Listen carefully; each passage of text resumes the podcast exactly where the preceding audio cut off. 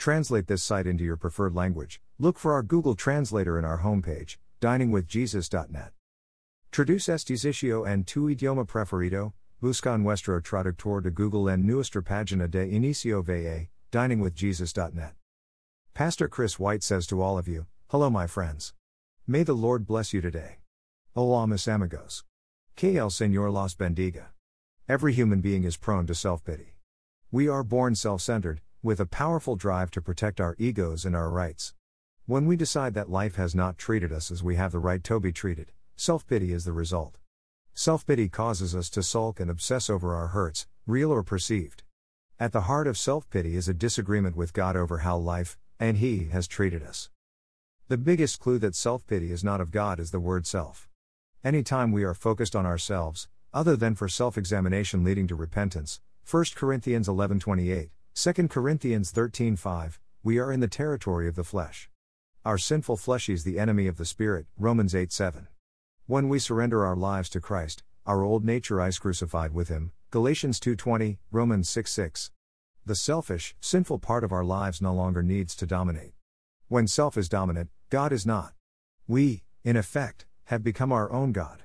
C. S. Lewis put it this way The moment you have a self at all, there is a possibility of putting yourself first, wanting to be the center, wanting to be God, in fact.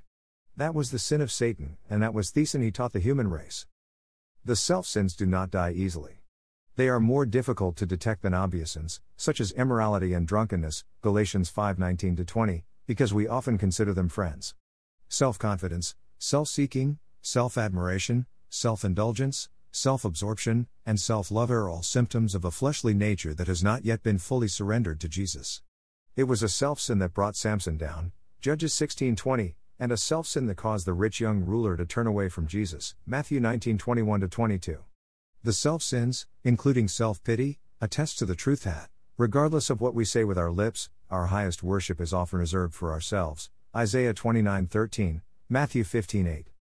A prime example of self pity is found in an episode of King Ahab's wicked life. Ahab coveted a vineyard belonging to Naboth and wanted to buy it. When Naboth refused to sell, Ahab went home, sullen and angry. He lay on his bed sulking and refused to eat. 1 Kings 21 4. Imagine, a king pouting in his palace.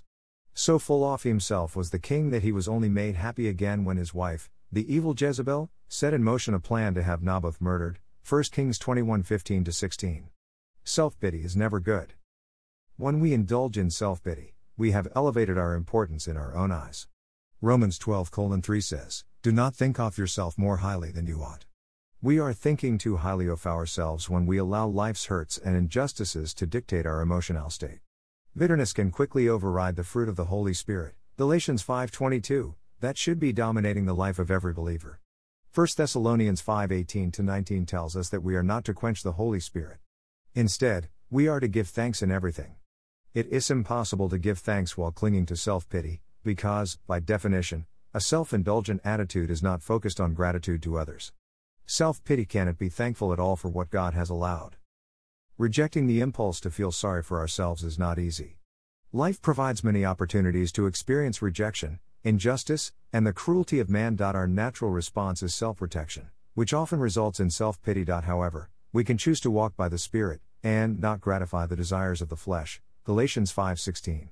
We can refuse to indulge our sin natures and choose instead a grateful heart, trusting that it is God who works in you to will and to act in order to fulfill his good purpose. Philippians 2:13. We can look at every opportunity to indulge in self-pity as chance to defeat that old nature. We can choose instead to trust that God will work everything for the good to those who love God and are called according to his purpose. Romans 8:28. Thank you to Got Questions Ministries. Copyright Copyright 2002 to 2019 Got Questions Ministries. All rights reserved.